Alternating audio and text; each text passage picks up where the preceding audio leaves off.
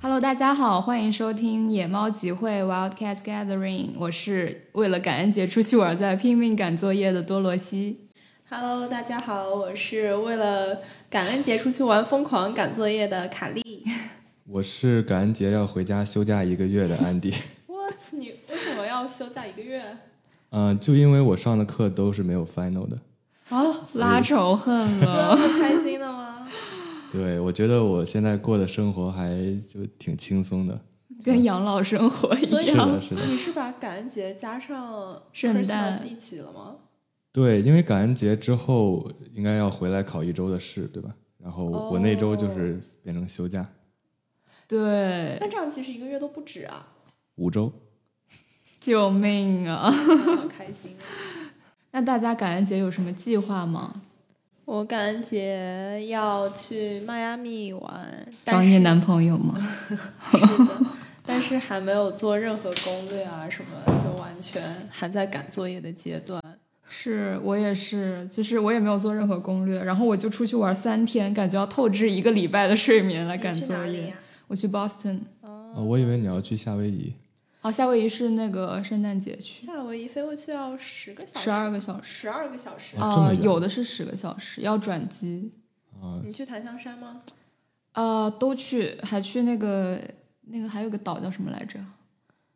猫屿，猫屿，猫屿第二大岛那个也去，啊，好棒啊！攻略都没有做。好吧，冬天的夏威夷我还真没有去过。对，就是为了躲避冬天，所以去热的地方。就是我之前旅行，我本科的时候，因为我是学旅游方面的专业的嘛，我好多同学都是很会旅游，然后又会做攻略，又会玩儿，又会拍照，又会找吃的。然后我就是当一个 pig，就是跟着他们那也很快乐啊。，对，然后我到这儿来之后，突然我的旅伴啥也不啥也不会做，然后我要我要开始就做攻略啥的。这年头连旅游都这么内卷吗？是的， 哎，但是你喜欢就是旅游之前的那个准备的准备的过程吗？我不喜欢，为什么啊？就是需要考虑好多事情，就是很烦。啊，就是很琐碎的事情。是，我记得我以前就是初中的时候去旅游之前，我会特别期待，嗯，然后呢就会。呃那个时候小嘛，就喜欢把所有的那个旅游的行程写在备忘录里，然后好就可知爱啊道那，比方说出去玩十天，然后 day one 我要去哪儿去哪儿、嗯 d a y two 然后这样一个一个一个列下来。然后我记得还有以前高中的时候去旅行之前会想好，比方说我这次要去海边，然后我会做好那个穿衣服的搭配，嗯哦，然后我提会前规划提好。前规划好，然后把那个，比方说这一天要穿的衣服，这样一套放在地上，然后拍一张照片存在手机里面，哦然后去旅行，就是你好 Type A 啊， 好可怕。感觉一行人出去旅游有这样一个朋友就就已经够就了很好。但是就是我感觉那个是以前就。就可能年纪小一点的时候会很喜欢做这些准备，然后去旅游的时候就感觉有很强的期待感。嗯嗯但是我感觉最近几年的话，就每次去旅行，就是变得很有负担，因为你就像我们现在这样，要旅行之前要做嗯很多准备，你得把所有作业什么写掉，然后哦 schedule 好什么是所有的 Zoom meeting 啊什么的，所以就会感觉去去出去旅行一次很有负担，嗯是，然后就没有像小时候出去玩那么纯粹的快是乐。是。就感觉我我出去玩的时间是我前面牺牲掉对睡眠换来的，或者对对但其实，当你做完这些准备以后，你整个人已经很累，已经是被透支了。然后你再说啊，我为了为了就是让我这些辛苦，为我为我这些就是透支，让它没有白费的话，然后我还要去好好的玩，其实是这有点恶性循环。然后等你玩的精疲力竭回来的时候，你又要重新开始。是对，就这个过程真的是 Andy 是不是完全没办法 relate？因为嗯太悠闲了。不，我我其实，嗯呃，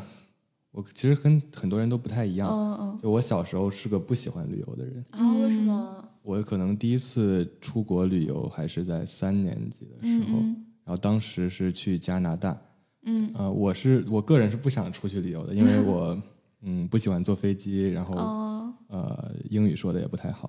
对，当时是我爸妈为了让我出去，就给我买了一个游戏机来 诱惑我。哇塞，这是什么生活？ 呃对，嗯、但是之后我觉得体验了一把，觉得还好，啊，我我现在呢是一个就是喜欢去，就是想去会想去旅游，但是不经常去旅游的人。嗯，可能我会经常想象在另外另外一个城市生活或者去玩儿的一些画面，那但是你我自己呃倒是很少有这样的机会。就是、嗯那是什么？就是让你不会主动的去促成一次旅行呢？懒吧，可能就是性格是偏内向、偏宅这种吗？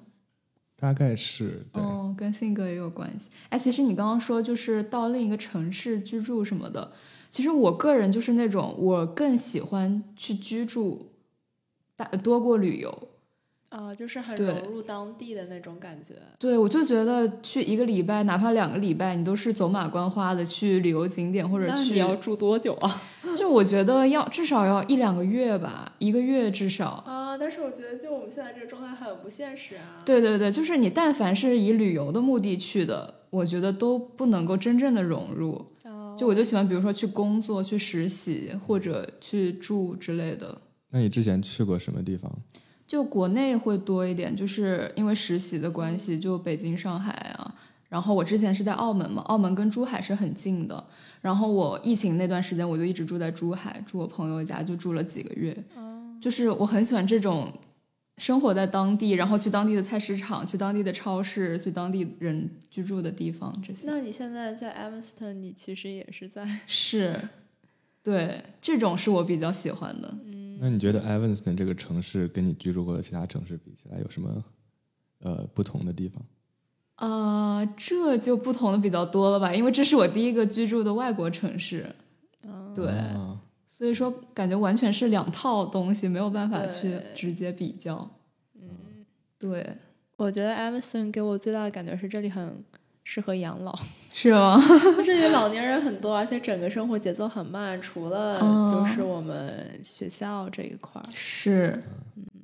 对我之前是在呃西雅图生活过很久，嗯，然后我觉得那边比起来，呃，就跟这边和那边比起来，都是适合养老的地方，是就没有吗没有太太快的节奏。对，但 Evanston 嗯其实因为离 Chicago 那么近，所以就不会感觉很被这种氛围局限到。哦，就是对，就你如果这觉得很这个好小镇我已经玩腻了，我可以马上去 Chicago 对。没错，对，因为离太近了，对，就是至少不会跟时代脱节的感觉。嗯，是的，其实美国大部分的城市都是都是乡村的那种呃嗯布局啊、是然后包括我们现在住的 Evanston，其实已经算是算算一个中型城市，是的，是觉得的我，是算中型这的。已经算中型城市了，就是算有高楼大厦的这种。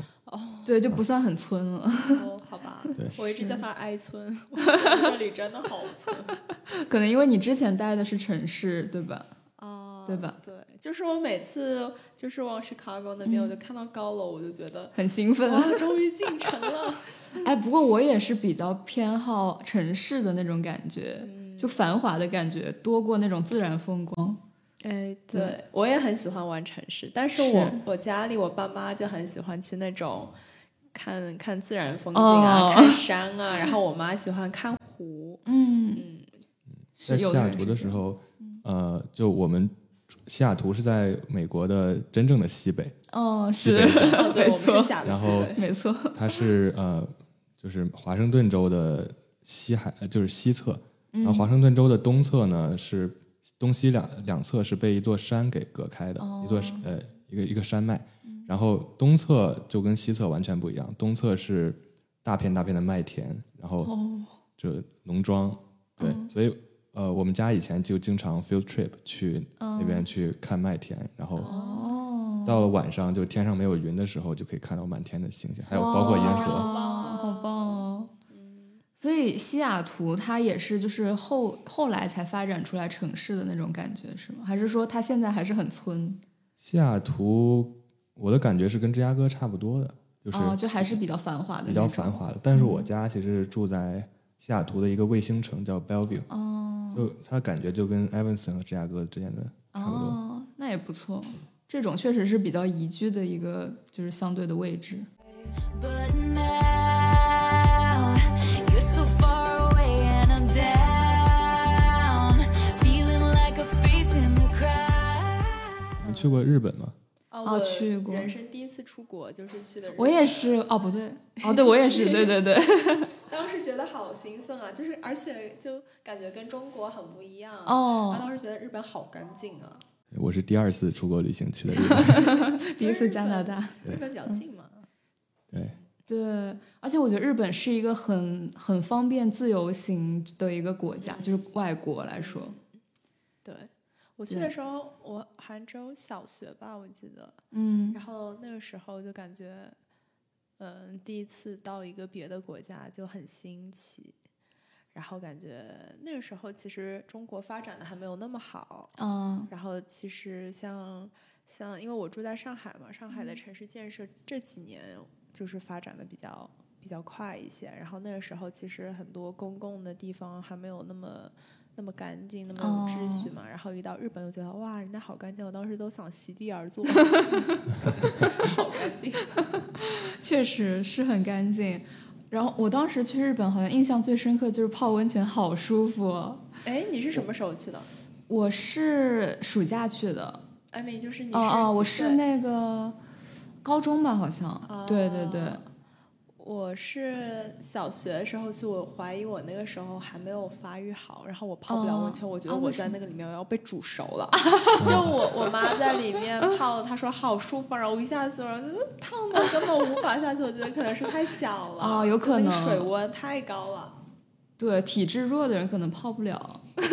但那个时候我真的无法接受，我觉得泡温泉有什么好泡，我觉得被煮熟了。我也是小学的时候去的，哦然后当时去的理由其实你们可能猜不到，是是因为去考数学竞赛，哇不一样。就是去参加一个夏令营，然后嗯他会就呃就有就有一些竞赛，然后除了竞赛之外，剩下的五六天都是在附近玩。比如说我去了那个迪士尼乐园，哦，我也是第一次就不错不错对对，是嗯，就当时就第一次去迪士尼乐园嘛，然后对它的印象就是不停的排队排队，而且当时是暑假去的，所以天气特别热。嗯，其实好多日本的传统的旅游项目我都没有体验过，比如说泡温泉。嗯哦，所以真的很想以后有机会再去一次。是包括我现在正在学日语，啊，我所以也学过日语，对吧？然后对就非常想以后有机会可以去对一趟对日对本。，嗯我之前也是，因为我玩的是关东、关西，呃，我也不知道，反正就是那那一块儿吧，大阪什么的、嗯京都什么的。然后我就特别想去北海道那些地啊方我也玩，哦没有去过北海道，是应该很好玩。应该就是偏自然风光对，北海道那那种。适合冬天去吧？是，哦，好想去啊！等从 IMC 毕业就去。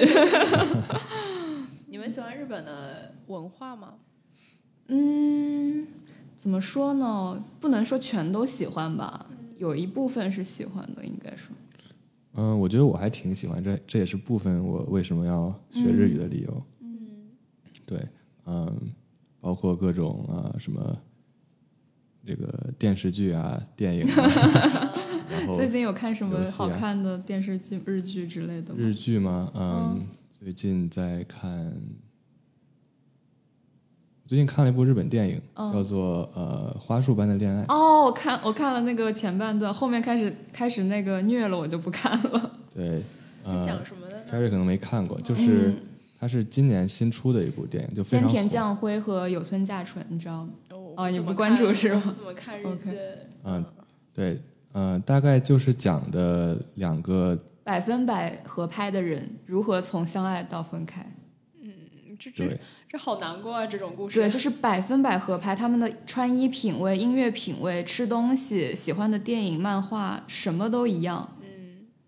然而两个人最后还是分开最了。后还是分开。但是其实一模一样的人，又不代表他们一定适合在一起啊。确实，我觉得里面有一个就是小场景特别有意思，就是呃，男主和女主用一个有有线耳机在听音乐，没然后错，一个带左左声道，一个带右声道。嗯。然后这个时候有一个大叔出来指指出你们根本就不喜欢音乐，因为左声道和对右声道听的听到的音乐是完全不一样的，对，就在暗示 就是说两个人可能喜欢同样的东西，就有同样的爱好，但他们喜欢的理由可能是不一样的，所以这两个人本质其实不是一样的人。嗯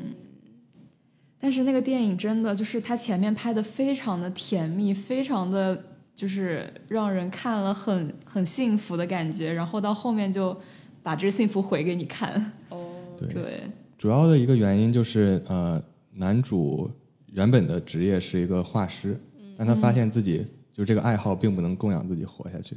然后他就选择加入加入了九九六大军，嗯然后呃，但是女主依旧在呃处在这个学生时代这条轨道上，嗯就坚持着自己的兴趣，然后男主呢慢慢就丢失了对原本喜欢的东西的热爱，嗯，然后而发且嗯现两个人的共同话题就越来越少，最后因为共同话题而在一起的人就不得不分开。而且他们俩的就是价值观也有点不一样吧。就是他们在很幸福的时候，男主就说了一句，他希望一辈子都一直处在这个这个状态下，但是女主是想要不断的改变的。啊，对，对，我不太看日剧的，就是因为嗯我觉得日本文化里面有很强的，就是很传统的一些观念。就比方说，就我觉得日剧里面经常有的形象，就是一个呃一个妈妈或者一个嗯女神在那边给呃，比方说爸爸在准备便便当是就的，是这种画面，我觉得这都什么年代了，为什么还在不停的在剧或者影视作品里面出现这样子的画面，我就很是的，对。然后关于日本文化的话，就是嗯，我觉得他们当地的。人文会让，就是你在那边旅游的时候，你会觉得很舒服，因为大家就是很友好，对你很嗯客气。但是那个中间，我又觉得有很多被压抑的东西。就我记得我是在日本的时候，就是我看他们就是到下班的时候，都会就是比方说去吃晚饭，然后喝酒，然后喝酒的时候他们会笑得非常的放肆，哦，就是有一发种泄出来，对，就是上班，然后上班的时候大家都互相很客客气气的，嗯然后就是很有礼貌的，然后等这一天熬完了之后，他们下班就要把压抑了一天的情绪给释放出来，通过这种喝酒啊这是的这种方式。然后我就觉得，虽然就是表面上，你比方说。旅行的时候，你在那边待一周，你你你可以感受到所有这些文化里面就是很很积极，让你很温暖的东西。但是实际，如果你真的生活在那边的话，你还是会被很多的社会压力啊，然后一些 norms 给束缚。嗯是 social norm，对呀感觉日本人都是一个个都是很孤独的。对，嗯，我是之前有听过一期 podcast，然后他就是，哎，我忘记他叫什么，但是嗯他们都是在，呃，应该叫东京脱线时间，你知道吗？哦，好像他见过嗯们都是住在日本的，然后他们有说过日本各种的，嗯，就是网购的平台可以尽可能的减少人和人之间交流 的，就是日本日本有各种各样的呃什么 app 啊之类的，就可以尽可能的不跟人互动，就是可以把嗯是自己自闭起来减，减少那个社社会就减减减少 social 嘛，是这一点来说，其实日本跟北欧很像，就是很社恐，哦就是很喜欢性冷淡风，然后喜欢人和人之间有一定的空间但是我觉得北欧人其实还挺热情啊，的这样吗？嗯，我去北欧的时候，哦我感觉北欧人就是很淳朴的友好，啊，就不像那些什么法国啊或者呃法国、意大利，就是我很傲慢，就很、哦那样，他们就非常的质朴。可能就是因为生活比较满足，然后嗯比较富足，日本人给人的感嗯觉可能是大家都比较社恐，并且你能感受到别人在想很多很多事情，是而呃北欧人可能就是社恐而已。是是是，没错，确神奇实啊。那你觉得就是这个社恐不社恐是社会造成的吗？就你说日本会有这么多人天生就社恐吗？我觉得可能是因为他们的社交规则太多了，就是 social norm 太就是把人捆得太死了，他对们没有办法在一个 social 的场合去表达自己真实的情感和想法，对可能就导致人逐渐的就把自己封闭起来这对样子。啊，你嗯就想你比较一下日本的服务员跟美国的服务员，啊，是就完全不一样啊。 然后美国这边服务员就很个性张扬，是反正他们是靠 tips 来，就是他是他今天是心情好，我就少呃，就是多拿一点 tips；我今天心情不好，我就多得罪一点人。少拿一点 tips 但是我觉得日本肯定是不可能这样子的嘛。 You could be the one that I love. Mm-mm. And now I'm standing here hoping it gets to you. 日本文学你们看的多吗？我有有一段时间很喜欢看村上春树啊，村上春树，我不太喜欢日本的文学，我不知道为什么。就它有一嗯种很凄美的感觉。啊然后我之前会在冬天的时候看，因为我觉得它整个。呃，就是文字里面描述的那种感觉，跟你所在的那个嗯季节很契合。是，但是我觉得它，因为，嗯，怎么说呢？就是它的故事线里面很多是我自己不太能 relate 的，嗯，因为它会很怎么说，很很极端，然后有是一些情绪很畸形。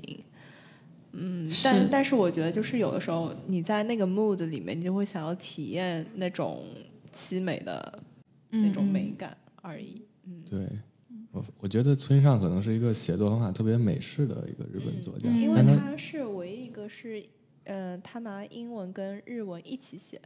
哦，这样子的吗？，对他不是说我写完一部，然后我 translate，我他是两个哦同时一起写的。好酷啊！对嗯对对，就他崇拜的作家有什么费兹杰拉德，所以你你可以看他的作品，有时候可以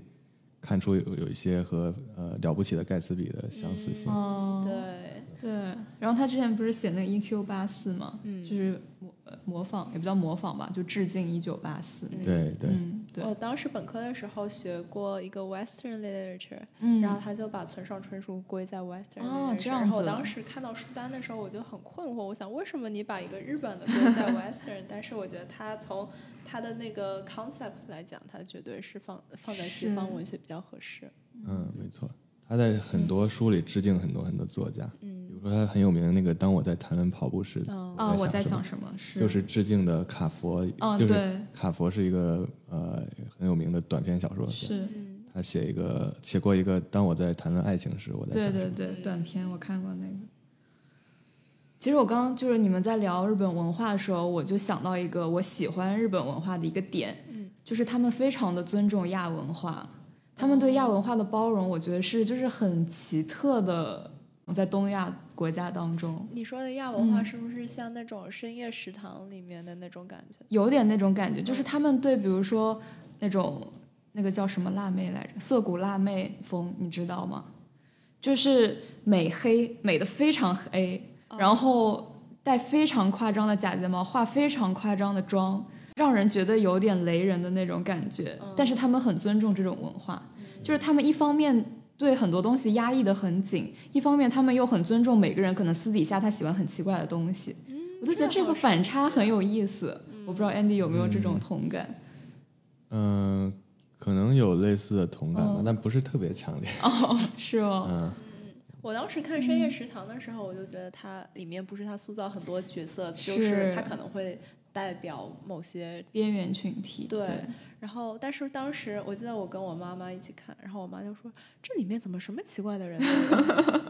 但我觉得可能就是因为日本它经济发展的很好，所以在在思想上它可以有很嗯开放、很包容的一面，但是它还是逃不开它非常传统的是。观念，所以它肯定会有一个 tension 在中中间嘛。对对，就包括日日本有好多那种地下偶像，就其实讲道理，我们就是正常大众可能会不太能接受，但是他们就好像他们人和人之间因为有一定距离吧，他们就是会你喜欢你什你喜欢的东西是你的事情，就是不会去 judge 别人，嗯，所以我觉得这一点还挺奇特的，我觉得有可能是每个人都太害怕被 judge 了，就哦有可能、呃，社会中的一些什么呃，大家觉得不应该被 judge 的东西，如果你去 judge，你反而会被很多人 judge。哦，是每个人都有自己的小秘密， I move faster, replaying your laughter. Disaster, 'cause now you're so far 是 away. 那除了日本以外，你们有什么别的很喜欢的国家吗？或者很想去的地方？我很想去维也纳，哦，嗯、因为你喜欢古典啊因音为乐，我特别喜欢是吗古典音乐，嗯 然后维也纳算是一个圣地吧，嗯，有很多古典音乐作曲家都是那边成长起来的。对，说到维也纳，唯一的就是向往过的时候，就是我在看那个《爱在三部曲》的时候，哦你们知道吗？我知知道那个，但没但我一看直过没有看。你没看过吗？没看过超级浪漫，就是浪漫的最高标准那种感我觉。我就想知道，所以它有一个好的结尾吗？结尾是什么？哦，它是三部曲嘛，每一部之间都是隔了八年拍的，好像是。就第一部是《爱在呃黎明破晓前》，就是讲的一男一女在火车上偶遇，然后就开始聊天，然后他们聊天就是天马行空，就是文史哲学、什么科学、玄学什么都聊，然后聊得非常的投机，然后他们就一起在维也纳整个城市里面漫步，一边漫步一边聊天，然后比如说街边有一个那种吟游诗人说啊，美丽的女士，我给你写写一首诗，然后他们就开始聊这个诗歌。然后比如说有一个占占占卜的人说，呃，小姐，我给你看一下手相，然后他们就开始聊手相，就是非常的浪漫，就是把城市的美和两个人之间的那种吸引，跟那种他们聊的各种话题都结合在一起，就让人觉得特别浪漫。然后而且他们是约定好说，就是黎明就要分开，所以然后也不告诉对方地址、联系方式什么的，所以就更加浪漫。这个真的就是很欧洲人的所以他们知道对方名字吗？但是最后就是在最后那个女孩要上火车的时候，最后瞬间的时候，他们就是好像是交换了名字之类的吧。所以时隔八年之后，他们才再遇见。好了，我跟安妮被剧透完了。哦，对不起， 但还好啦，这结局很很完感觉美。这也不是呃剧情吸引人嘛，就是它的对里它面的的过细节程，对的对的，很浪漫。然后第二部是《离爱在午夜》，呃，爱在黄昏什么什么，哦我忘了那具体的名字，反正就是在黄昏那个时段。对，第一部是相当于午夜嘛，第二部就相当于就是下午傍晚那个时间段。然后他们是在德国还是哪儿，反正欧洲一个城市。然后他们第三部就到了希腊，是爱在。呃，我忘了是什么，反正又是一天当中的某一个时间段，就是三部是三个城市、三个时间段这样子。然后就看那个第一部的时候，就觉得真的很想去维也纳玩一下，很浪漫，对，那这样的片子好像看的还挺少的。是吗？对，对，可能可能我刚才说的那个、嗯呃花束般的恋爱可能是类似的，是有一点那种感觉。对，也是两个人从相识到聊天，然后到对到他们之后的发展。是，那我觉得欧洲的这种这种感觉，经常有一种就是很随意，但是在那个随意中间就觉得，嗯，就是一一切事物就很美好的那种是感觉。就是我觉得在亚洲这边的话，会经常以结果为导向，嗯，就好比没错我们看电影的时候会希望啊，最后这两个人在一起，或者是怎么怎么怎么样，有个 happy ending 或者怎么样。但是我感觉看那种电影的时候，我就会觉得它它可能就是意识流的那种感觉，是就是很美好了，我都不 care 最后最后可能那个。他们到底在没在一起，或者是他他甚至知不知道他的名字，这个都不重要。就这种感觉，我觉得可能就是东西方文化差异的嗯地是方。是的，就是欧洲他们有一种就是 spontaneous，对就觉得很浪漫，对，然后会做去做一些感觉有点危险的事情，对，对的就是很专注在你那个体验对感、对，那个过程。然后还有，我记得我以前很喜欢一个电影叫《E Pray Love》，你们知道吗？就是它也是讲的一个旅行的故事，然后是一个、呃中年的女作家离婚之后，为了寻找自我，然后去了三个地方，一个意大利，一个印度，还有巴厘岛，她就嗯去寻找自我嘛。然后，呃，我记得最。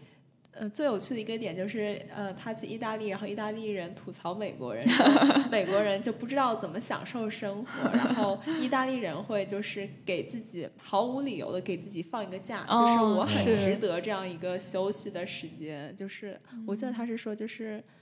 就类似 the happiness of doing nothing 什么之类的，但他有个哦专门的那个词，就是来形容、哦，意大利语的词对是吧？对来形容这个状态，但是他说美国人是永远 get 不到这个嗯是快乐的，我就觉得这种就是在不同文化下就会有完全不同的嗯生活理念，就是嗯你怎么样去看看待这个世界，你怎么样过一生，这完全就取决于你自己。就我们可能嗯都活这么些年，但是人家就可以活得很不一 样。是，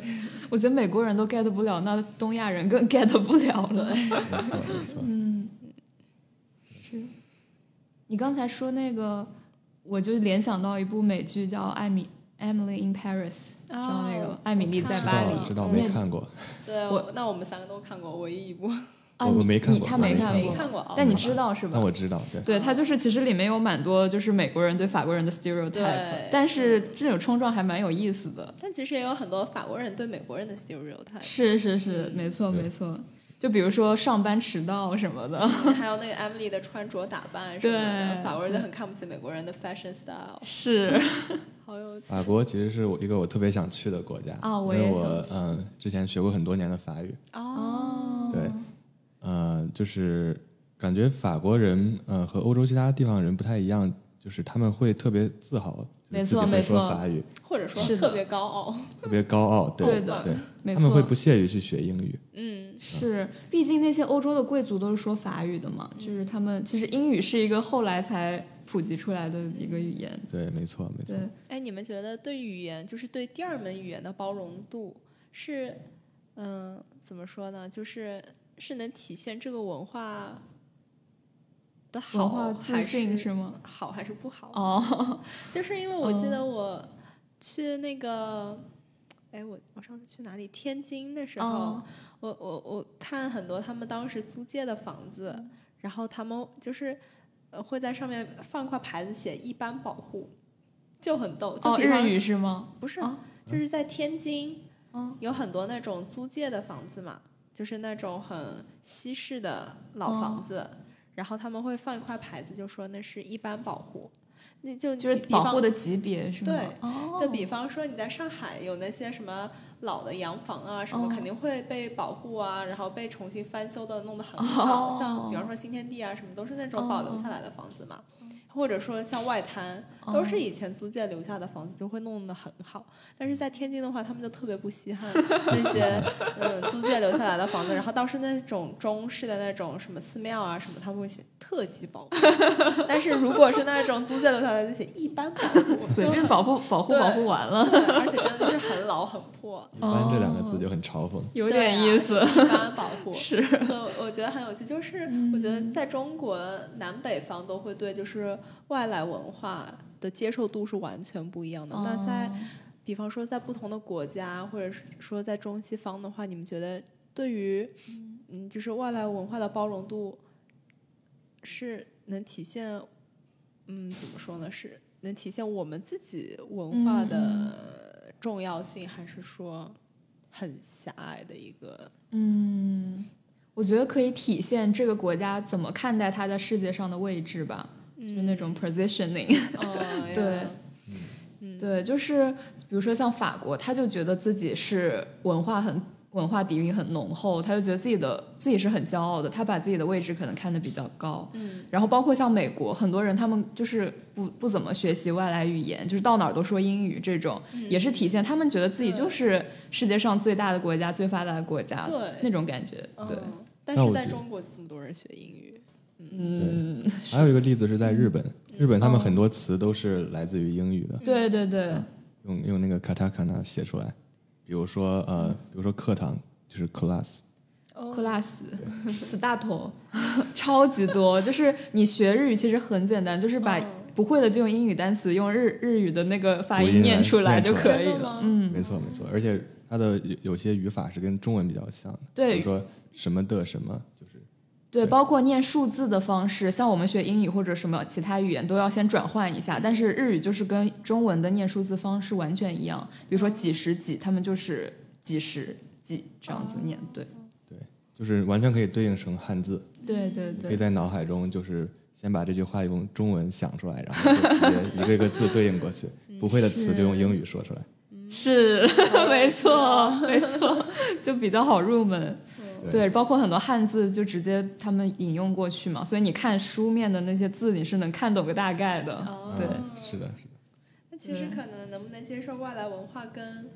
历史发展也有很大的关系吧？是就是这种东西很根深蒂固吧，也不是一下就能改是变的。哎，我觉得日语其实很奇怪，就是他们很自然的就把外来的语言都包容进来了，好像就是都没有抗拒一下。像韩语，他们不是也有那个改革运动，就是把汉字都去除掉，换成自己的韩语的那个字嘛？但是我觉得日本好像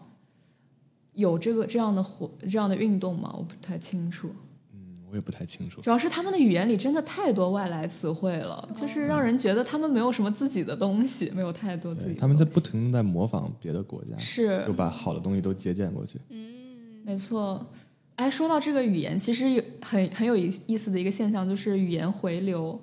就是日语首先是被就是之前唐朝之类的，就是被汉字影响，然后后来现在就现代的语境下又有很多网络词汇，比如说就是从日语过来的，有很多很多，有有很多我们都不知道，但是其实是的。比如比如说，你们知道现在有个词叫什么“美女贴贴”，那个“贴贴”其实是日语。贴贴是什么意日思？语什么来意的，思就是是是一对，是真的那种感觉。我啊感觉不 到。嗯，这是我朋友跟我讲的，他说贴贴其实日语里是最先是从日语里来的。嗯，对，包括违和感、啊啊或者违和感呃压迫感，压迫感、啊真的吗写真，写真就是写哦真就写信，就是照片。照片的意思。哦对， Cause you could be the one that I could be the one that you dream. message in a bottle is all I can do. Standing here hoping. 那你们觉得去旅行最好的旅伴是什么 样的？就是呢，又会做规划，又会找吃的，又会拍照，又能拎包。不能拎 包，你要求好高 啊！Sandy 呢？我吗？呃，我其实觉得我一个人出去旅行就挺好。哎，你是哦会一个人去旅行的吗？你有一个人旅行过我吗？没有一个人旅行过，但是我觉得我是可以 一个人旅行的。我一直觉得一个人旅行很酷，但是我觉得又很对于女生来说很危险。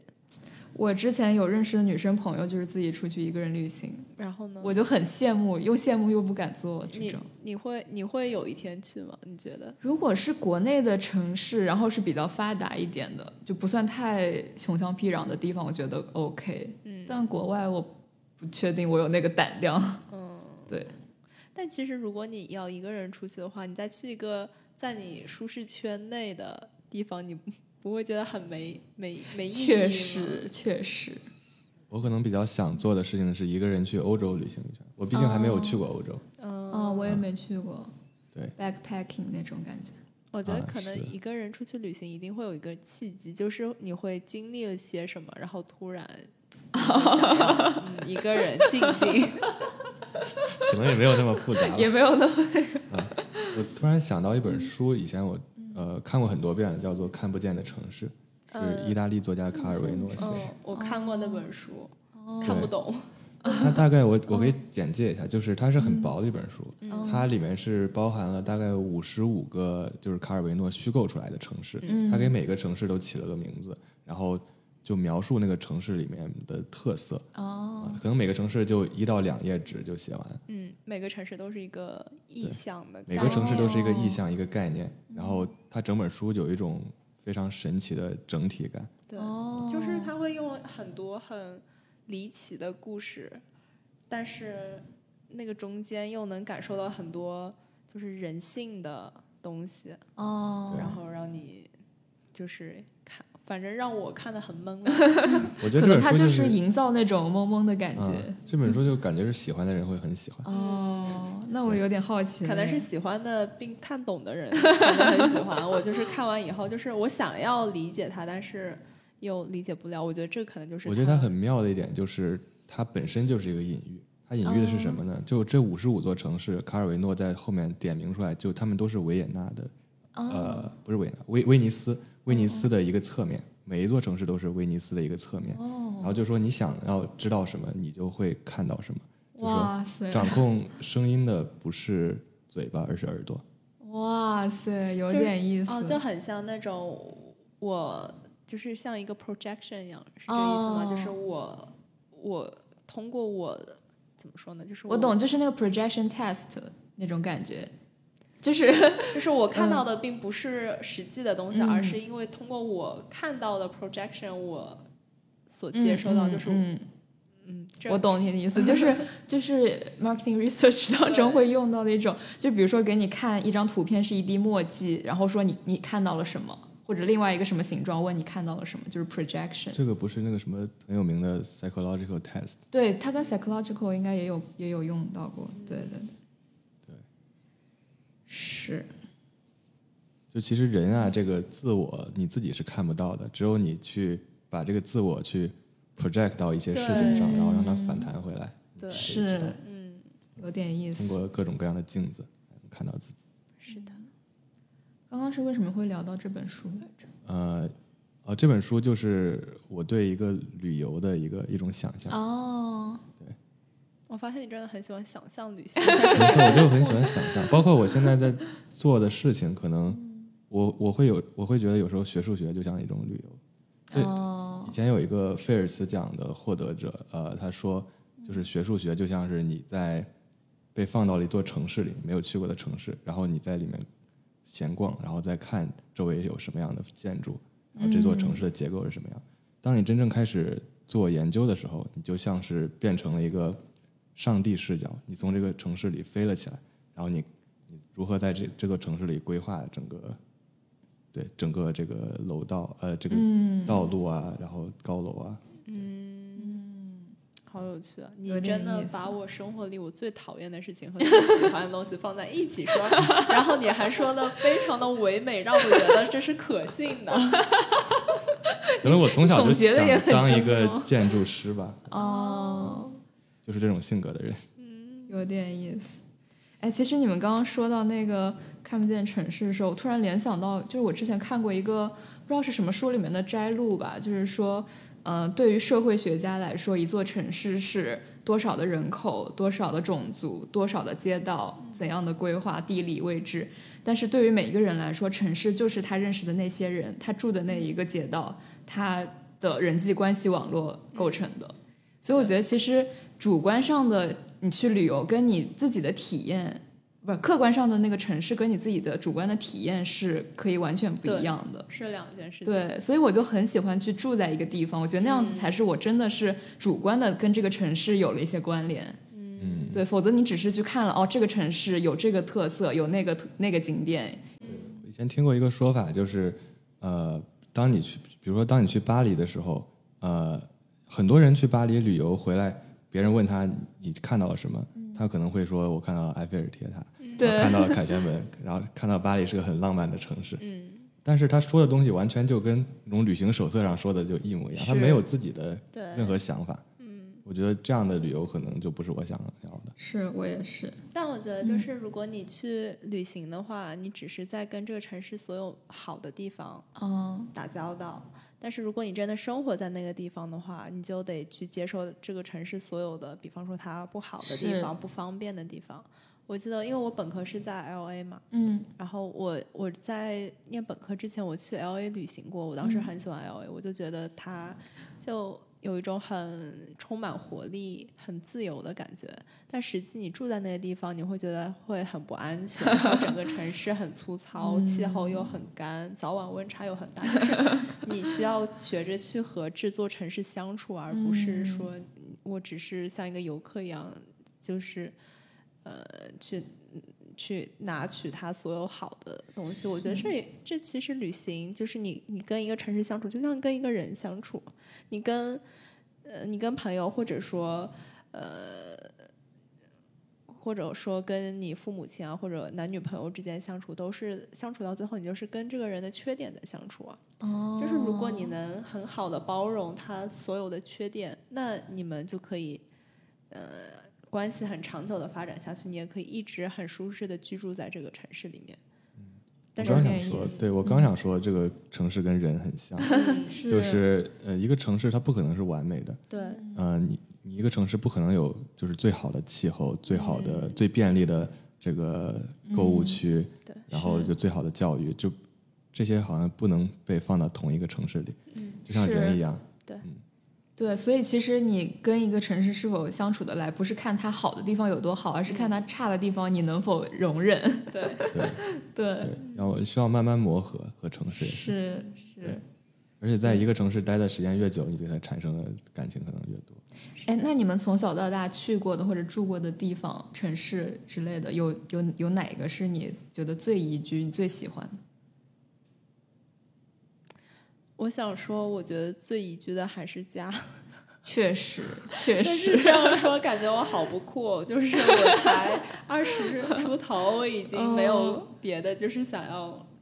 出去玩的是冲动。就是就其实也不是说没有想出去玩，就是比方说玩个五六天，我觉得可能到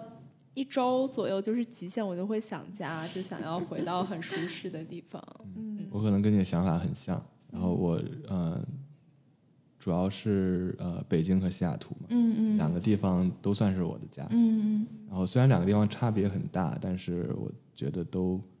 都是我很喜欢的 style。嗯嗯，我觉得我也是，就是对家的那种感觉是一个单独拎出来的，它可以不跟别的地方对比，它比别的所有地方都要好。嗯，但是你说真的把它放在一起比较，可能它也未必那么好。就是你很对理性的，你要列一下 pros and cons 的话，那肯定是。对嗯但是这个东西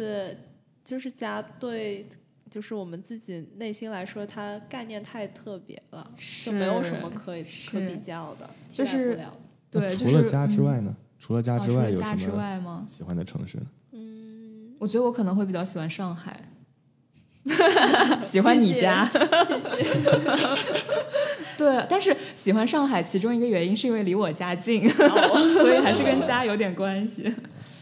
对对上海有什么特别喜欢的地方吗？对啊呀、嗯，我就是觉得上海是一个很现代的城市，就是它很发达，然后它娱乐各方面很丰富。嗯，你在这个城市里面可以跟各种各样的人接触，各种各样的事情接触，如果你想的话。然后再加上它离我家比较近，然后它讲的语言、它的风俗习惯也跟我家就是比较的相通，就是对。然后上海话我也听得懂，所以就不会那么陌生的感觉，对。其实我之前看过一个对于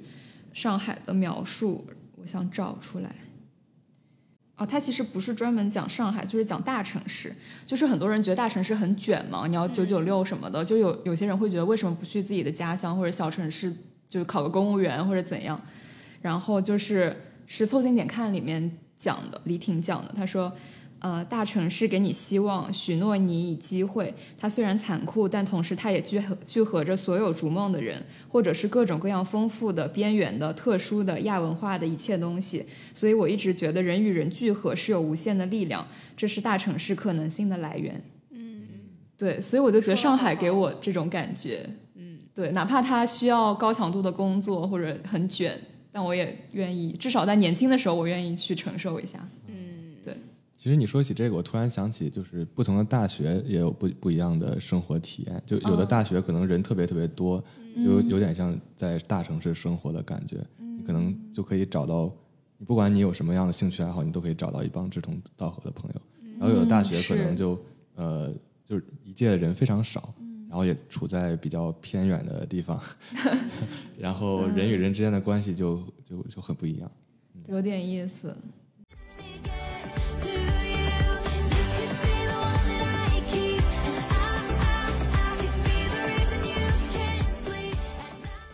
我还挺喜欢波士顿的，哦，是吗？ 对波士我顿我觉得很适合中国人居住。我已经听了周围好多人跟我就是夸波士顿怎样怎样好，特别是你就马是上就要去了，，对对对，因为我们专业还挺多 BU 的人，就 Boston 嗯 University，就是他们都觉得波士顿跟 Evanston 比就是太好了，吃东吃的东西又好，然后又安全，嗯对嗯嗯对，它很安全。是吗能？感觉出来很安嗯全，而且它算是美国可能历史比较久的一个哦，这样，城市当中算历史城比较市久嗯中，因为东海岸嘛，in general 东海岸都是比比如中西部或者西部要历史嗯久得多嗯，。是是是， Boston 比我们这边冷吗？嗯，比我们这边东北嗯他一点儿们下雪了吗？应该是。大 I don't 概 know 一样的天气吧。我觉得哦，让我很期待，我还没有去过。可能波士顿就是就是美国的呃，很像欧洲的一个城市哦，，这样吗？我觉得是这样。有点， 不是说真新的奥尔良比较像欧洲奥？尔良我也没去过，新奥尔良哦，会是？吗？就是他们说是有那种法式的感觉。啊，是吗？我觉得反正波士顿真的就是很安全，哦因为我当时是去布朗念了夏校，然后哦，要坐飞机的话，一定要先去波士嗯顿转一下嘛。然后我当时是我第一次就是一个人出国，嗯嗯然后我当时就是自己拖着一个箱子从那个罗德岛到波士顿，然后嗯坐火车呀，然后坐飞机啊，然后但是但是，反正那个是我第一次就是呃一个人嗯国际旅行，然后在波士顿，我会觉得是一个很能给我安全感的地方，因为很哦安全。你这种安全感具体是什么东西让你安全呢？就我觉得波士顿的人很友好，其实跟哦 Evanston 有点像。对对，嗯，它有这种美嗯 Evanston 这种中型城市的这种呃紧密感，就是人与人之间的紧密感，嗯然后但却有那种大城市的很多便利之处。嗯嗯嗯，对，就是发展的很好，然后很有秩序，然后人又很友善，就不像纽约，就是发展的很快，然后人和人 之间很冷命是吗？对 大家都很命。是，最近那个 Boston 那个女市长不是还挺火的，嗯啊，第一对个对华对人女市嗯长、啊，不是华前一是华段人吗呃华裔的，啊，华裔，对对对，华裔。对，是他那个演讲，你们有看吗？就是里面有一句名言，就是说，呃，昨天呃，今天早上我的儿子问我，男孩可以当市长吗？ 然后他说，然后他妈妈回复他，就是他回复说，呃，男孩可以，但是今晚他们不行， 因为今晚今晚我要当市长， 就很有意思，就很简短，但是又很有趣，又很传达出了他的嗯那个 message。对，看我之前那个 Netflix 上那个剧《后裔骑兵哦，我看过》， （Queen's Gambit），没有哎，然后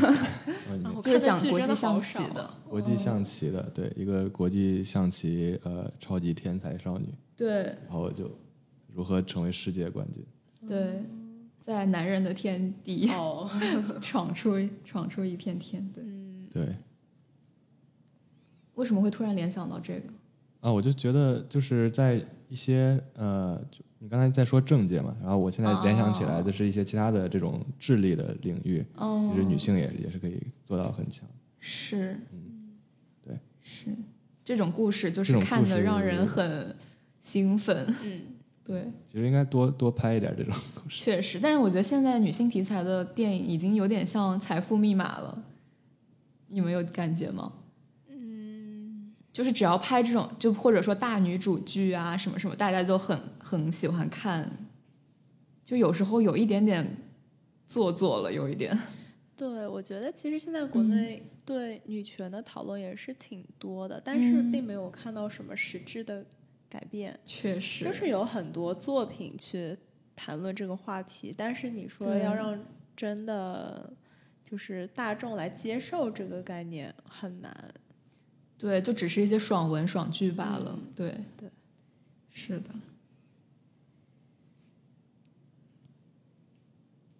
其实我这两天在听了一个播客，就我挺喜欢，就是随机波动的有一期跟 GUCCI 合作，就他就讲了一些服从服装讲到一些女性的被压迫或者说释放的一些历史的过程吧，就是有讲到那个那叫什么 corset 嘛，就是那个束束嗯束腰腰束腰，对对对，就是说什么其实，在古代束腰只是一个。就是不是说压迫，它只是一个就是辅助工具，然后到慢慢到后来，就是慢慢有一点那种，就是在一些电影里面出现束腰，就是女性在勒那个束腰的桥段，其实是为了表现她这个角色在被压制住。对，然后到慢慢到现代就变成了一种时尚，就是他们会穿到，就是人们会穿在外面，或者甚至男男性的时尚里面也会用到那个束腰这种东西，哦就是这个从一个服装的 item 当中看它的那个整个演变，侧面反映了演变。对对对，那一期节目挺好听的，讲的挺好的。有没有什么我们都看过的可以聊的？就是对哦其中两个人，每次都是两个两 个。其实很难找到这样一个共同话题。你平时喜欢看什么样的剧或者书或者剧啊之， 类的？哦，对了，我我最近在看《老友记哦， 这个这个都看过，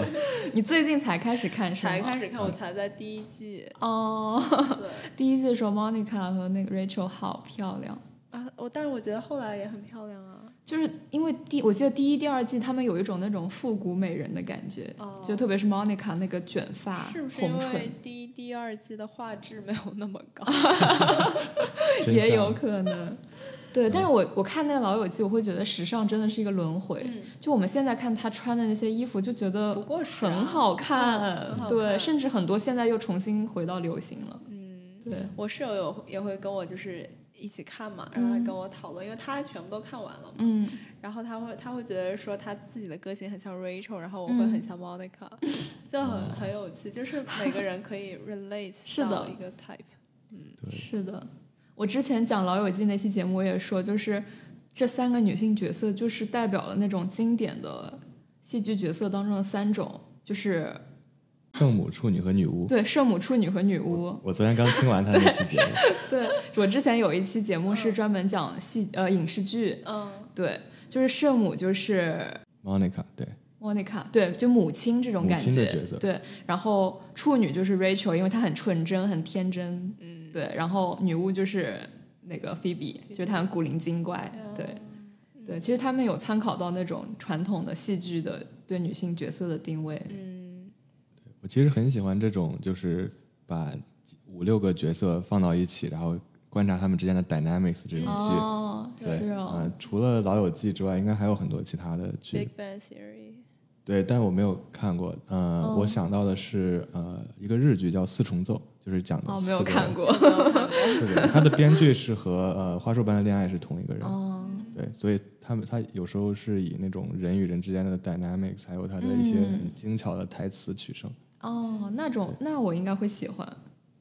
可以对下，次感觉你看会很喜欢。嗯，可以看一看。是，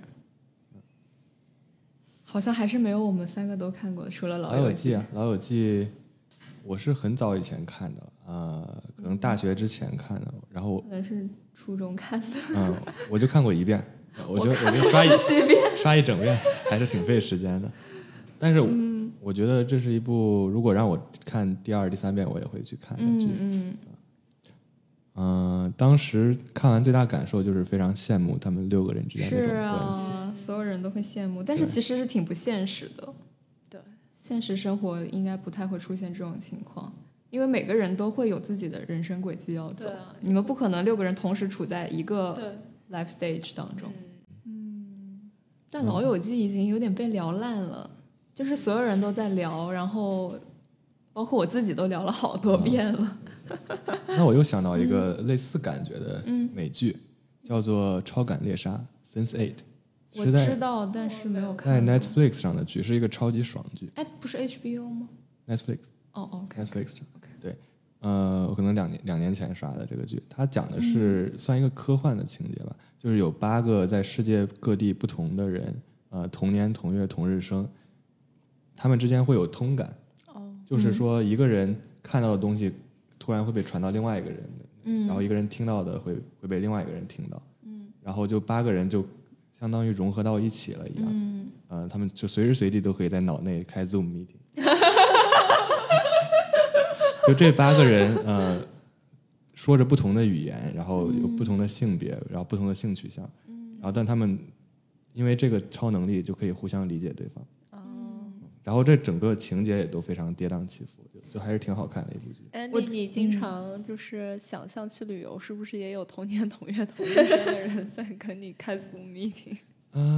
会不会有这个可能？突然有点科幻突了。然有点科幻， 我是没这么想过。我之前看那部剧完结的时候，就微博上好多人就是很不舍得，就是觉得它有一点，它有一点那种就是天下大同那种种族融合那种的哦 message 在里面。然后它是不是有一首歌很有名，就是那个 What's Up？我操，对， To a crisis, times when I'm lying in bed just to get it all out what's in my head. And I, I am feeling a little peculiar. And so I wake in the morning and I step outside and I take a deep breath and I get real high and I scream from the top of my lungs, what's going on? And I say, yeah, yeah, yeah. 啊，我们从旅行聊到了影视作品，就是为了找到一些可以共同就共同看过对，的东西，或者我们共同去过的地方也行。嗯，其实我之前因为我在澳门上学嘛，我们那儿飞东南亚就是很多航班也很便宜，所以我就会就是经常去，就去东南亚比较多一点。 嗯，对，东南亚哪个国家？就比如说马来西亚、新加坡、菲律宾、就是泰国什么的。嗯我、我是只只去过新加坡一次，嗯，我去过新加坡跟泰国，我有一个大学很好的朋友，现在是在 NUS，就是那个南洋理工南吧洋，理对，工新加对坡嘛。然后他就说每天过得特别压抑，因为就那么点儿大的地方，哦对然后又不能出去，然后也没什么，也没什么就是好吃的好玩的，新加坡我觉得没有什么特色。对，他就太城市化了，对，而且太小了。是太小了，主要是。嗯，而且它有一点点像香港那种感觉，就是因为比较发达，导致物价、嗯房、就是对房子也比较贵，然后地也比较金贵，就到处都是小小的、窄窄的。嗯是一哎说到新加坡，我想到那个 Crazy Rich Asians，哦你有看过那电影吗我没看过，哎 呀完了又是两个人看过。它就是一个好莱坞拍的亚裔的故事， 嗯是第一部好莱坞拍的，对全是 Asian 的一个一个电影。对，嗯，然后讲的就是，其实他的故事是很老套啦，就对是两个人最后在一起了，但是对他就反映了很多对于就是很有钱的亚洲人的 stereotype Crazy Rich Asian，对还挺他讲的好像都是新加坡富豪是吧？对或者马来西亚什么的，对，嗯新加坡 old money，其实我一直觉得那种东南亚的华裔，就是他们的身份认同到底是怎么样的？嗯，就是他们本身又是华裔，他们的爸妈也讲中文，他们也讲中文，然后但是他们的国籍又不是中国，嗯就那你然讲后比美如说国的华裔呢？美国的华裔，那我觉得美国华裔他们更多可以认同为自己是美美国国人人，但美国是人嗯东南亚因为它跟亚洲的联系很紧密嘛，对，对，所以哦还挺好奇的是时候。请上来讲，是时候请他来讲一讲。嗯对，或者像他这种就是很早就很小就来中国的，那他的身份认同就更复杂了，嗯，对吧？是的，挺好奇的。包括我们项目有一个泰国的女生，嗯她她爸妈好像是广东那边的华裔吧，算是。嗯然后，但是她是在泰国长大的，然后但是她中间又在上海上了好像八年还是多少年的学，哦，然后他的朋友也很多都是中国人，就是我很很好奇他们的身份认同。其实对，这样的人在现代社会越来越多了，是不的，是是的对，对因为越来越加越来越国际化，嗯，，对，像是美国本身就是一个就是种族嗯，都种族融合的一个国家，是嗯，就各种各样的人背各种各样的背景都有，嗯是的，你们喜欢这种吗？就是各种背景的人聚在一起，还是说喜欢那种很 单一？嗯，我觉得我还没有很体验到那种融合的感觉。我是高中就在美国读的，嗯嗯，所以我觉得可能有点发言权。嗯就我我觉得我的性格是很不适合美国的一个 性格，我觉得我的性格也是，是哦吗？对，就在高中会觉得很融融不进去他们的圈子，嗯，就是我是个很看呃通过兴趣交友的一个人，哦，而不是说单纯的就吃喝玩乐就可嗯嗯以交到朋友。就是你一定要跟那个朋友聊得来，我一定要有兴趣共同点才可以聊得来。嗯，就是可能种族融合的话，你没办法在很深的层面跟一个人有共同的爱好或者话题，这种是吗？就算是在中国交朋友，也不是一件非常简单的事情。 我觉得这个哦性格天生就是这样的。我觉得是是不同个性的人对朋友的要求会不一样。啊，是，就是有的人可能我跟你出去吃饭就吃喝玩乐酒肉朋友，我就觉得我满嗯足了。有的人会希望就是能价值观那些是都共同符合话题，对嗯对对对，其实最好的状态是两种朋友都可以很轻松的交到。就是人感觉总是要有一些能谈很深话题的朋友。那样才能交心嘛。对，是的，嗯，我觉得其实也是，就是像我们这样的个性，就是特别是对朋友 要求比较高， 要求比较高的话，嗯就是对于美国文化的话，就就就我是觉得，就是美国寒暄那套我，我搞我也来不，喜欢，嗯，就然每次后要 how are you how are you 半天，我就觉得好敷衍，好累，好对假，嗯，就很多这种文化上的差异。虽然说这里感觉很开放、很包容，但其实你说国内的话，就是也也有同样的，你能感受到很开放、很包容，但是大家不会那么的张扬，然后不会哦呃让自己的就是嗯，就是那个 individualism 来怎么说，就是扰乱到周围的人的这种感觉。确实中国和美国这还挺不一样的。嗯，对，而且我觉得特别像中国，就是一个，因为我们人口多嘛，我们自己其实形成了一个很完整的文化的生态圈圈嗯子。对，就比如说我们自己网络上的梗，我们自己的一些就中国人之间能 relate 到的一些话题，就是我们已经形成了一个闭环，自己的电视剧、电影都可以，自己的电视剧、自给电自影足都可以自给自对足了，我们自己自己聊自己的东西都已经很很很充分的可以讨论了。对，对之前我听过一期播客，就是讲那个最近比较火的鱿鱼鱿鱼游戏，啊，有游戏就是说韩国他们就呃就大力推广这个剧，是而不像是呃很多日剧只是在本地播放，啊而且是的嗯、就他们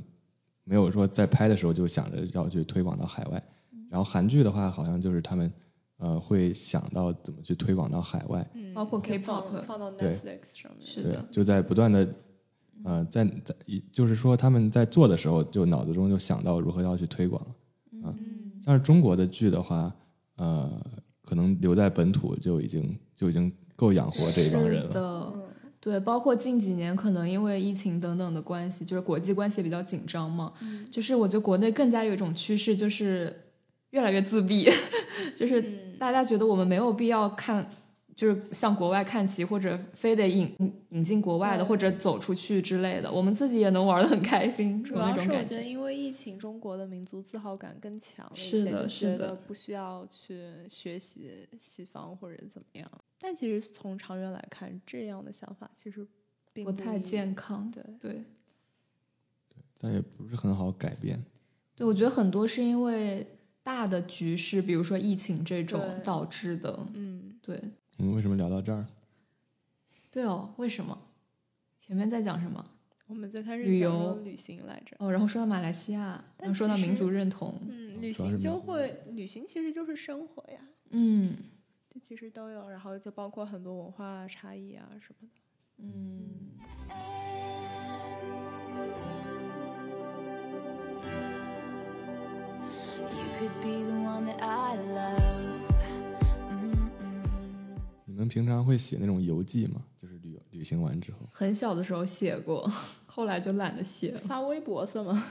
啊，对，其实可以发啊微博就相当于现代生活的一个日记。是啊，是啊，就你把自己的生活就，嗯呃不是写写给自己看， 就写给所有人。哦，我我现在会有个习惯，就是呃，我会定期写一下微博。然后我写微博的原因，就是因为我微博上没有什么人关注我，然后那个地方就变成，其实就是我写日记的地方树洞是吗？啊。对，然后我会在那边就是，呃，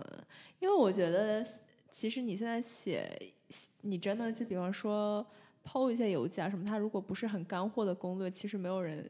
会对，很耐心的对去看你到底就是你你在旅行的时候，你内心在想些什么，就不太会有人去看那种很很严肃的文字。但是就是我反正就自己想写微博呀，就随便写。我觉得旅行的时候其实是很好的一个人去思考的一个过程，特别是你在旅行的时候可以去看一些展啊，然后你可嗯以就是通过不同的媒介去了解当地的文化。嗯就这个过程中，你可以自己很安静的一个人思考，然后我觉得这个是旅行，嗯，对我来说最大的意义。对我之前就是就是之前不是那种飞机上还不能够就是开开手嗯机、开电脑什么的，就是完全关机的那种时候，就是我会很珍惜那段时我也间去是写一点东西或者想一点东嗯西，我很喜欢对就是长途飞机那十几个嗯小时是不用吧看手机，那个感觉很很好。我现在坐飞机的习惯一般是在飞机上听播客， 哦，也不啊嗯那挺错好，对。的嗯，我之前就是做一个实习，是在宁夏，哦，对，然后因为要经常出差去那边看，就是做民宿嘛，就经常出差要去看那边的东西，所以就有很多机会坐飞机，然后我就会珍惜那个机会看书，因为平时静不下心来，对然后突然不用看手机、不用看消息的时候，就可以很快的看完一本这样，嗯，对，就一来一回就能看个一两本这样，哦，对，那还挺好的。嗯，是你会写游记吗？我其实不会写游记， 但我问了这个问题，总得说点什么。 我我平时会写日记，哦但每是每天每吗天写，我的日记属于那种呃实用型的日记，意思是我会把每天的就我印象比较深的事情记下来，呃，可能每天都会记，但是就可能记一两个关键词，比如说今天我可能会记我我我跟朋友一起录了播客，哦可能过了一个月之后，有人问我说一个月之前你在干什么，哦就就可以想得起来。哦，那这个就是我发微博、 发朋友圈的那个功能，对，嗯但是朋友圈给人感觉不太一样，社交对型的那社种交型的，嗯，对，我会经常翻看以前的日记，就比如说一年前的今天我在干什么，啊哦，那就是我翻一年前的朋友圈， 嗯，或者啊对微博，对，对，马上放感恩节了，朋友圈又有摄影大赛了。没错，没错， 朋友圈摄影大赛我们家感恩节是特别注重仪式感的，就我们会哦烤吃那种火鸡吗火哦鸡，对，哦哇，每年都会烤。好棒啊！哦那所以你们会有就是一家之主切火鸡，然后怎么样讲一些话啊这种？ 哦没有没有，那倒没嗯有。这个我还真不知道。嗯，因为我看那种美剧或者电影里面什么的，他们好像就是谁来切第一刀，就是说明他是这个家的主人，这种感觉。哦然后就原来是是这样要做讲一些话，好有趣那我们家还没有这样， 不够美国。确实，中国人就是一切都在不言中了嘛，中国人啊，来来来 喝，喝多吃点，多。吃点。 对，中国人就很喜欢把这种感情融在食物当中。嗯，嗯对，那你们圣诞节有什么计划吗？还没有哎，没有是吗？你们跨年有什么安排吗？跨年吗？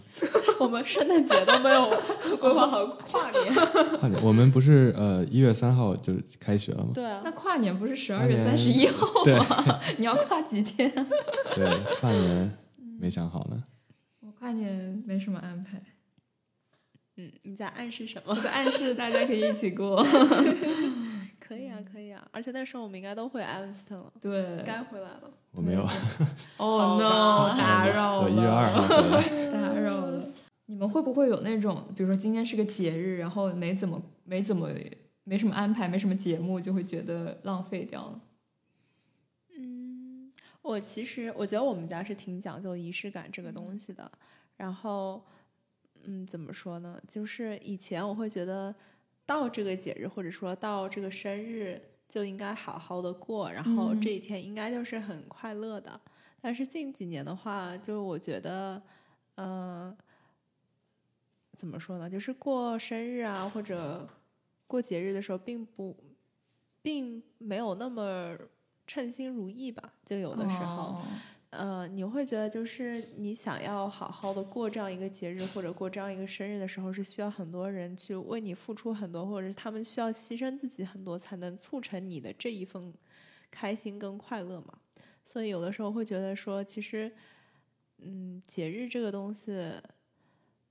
就其实是一种心态吧。就是你嗯会，比如是特别，比方说像感恩节，你会比如说啊，我我今天我要什么感恩一下，但其实这种心态应该一直一直都有啊。或者对说你啊过生日的时候，你会希望这一天是很快乐，你这你希望你新的一岁是快乐的。但其实这种心态的话，其实应该常有啊。新的一岁跟旧的一岁并没有什么区别。你这样想真好， 不要让 New Year Resolution 停留在 New Year。 Yeah，但我觉得我慢慢已经放弃去做各种就是决下决心啊，或者什么新的宏图大志什么的，因为我知道我做不到。嗯而且我觉得，因为疫情，就感觉这几年过得好快。我之前比如说十八岁生日或者二十岁生日，我会觉得像一个大节点，我就会说，嗯呃，二十岁前我要做到什么什么，嗯或者说今年我要做到什么什么，慢慢的就不会我了。觉得，因为十八岁、二十岁的时候，你还在学校，然后学校会给你很多那种，比方说成人礼啊，然后学校会给你很多哦条条框框，然后会是给你一些，就是来自社会的 expectation，就是是你要在成年的时候你要做到哪些事情，但是一到大学就是没有人管你了，然后嗯你只只是跟身边的同龄人相处的话，你就不会被这些条条框框局限住。我觉得还有一个原因就是，之之前小时候感觉就是有很多想象空间，嗯我以后可以做任何事情，我可以成为任何人，然后慢慢的发现我这辈子估计也不可能了，嗯 有那种感觉。可能在大学的时候还是有这种想象空间的，但是大学毕业之后就慢慢的更加，对更更加就走入社会了。是的呢，我们明明是 在期望过感恩节，越来越结丧果聊着聊着 就这样了。 Can't do sitting here hoping it gets to you. 那以上就是本期的全部内容了。尴尬的收尾，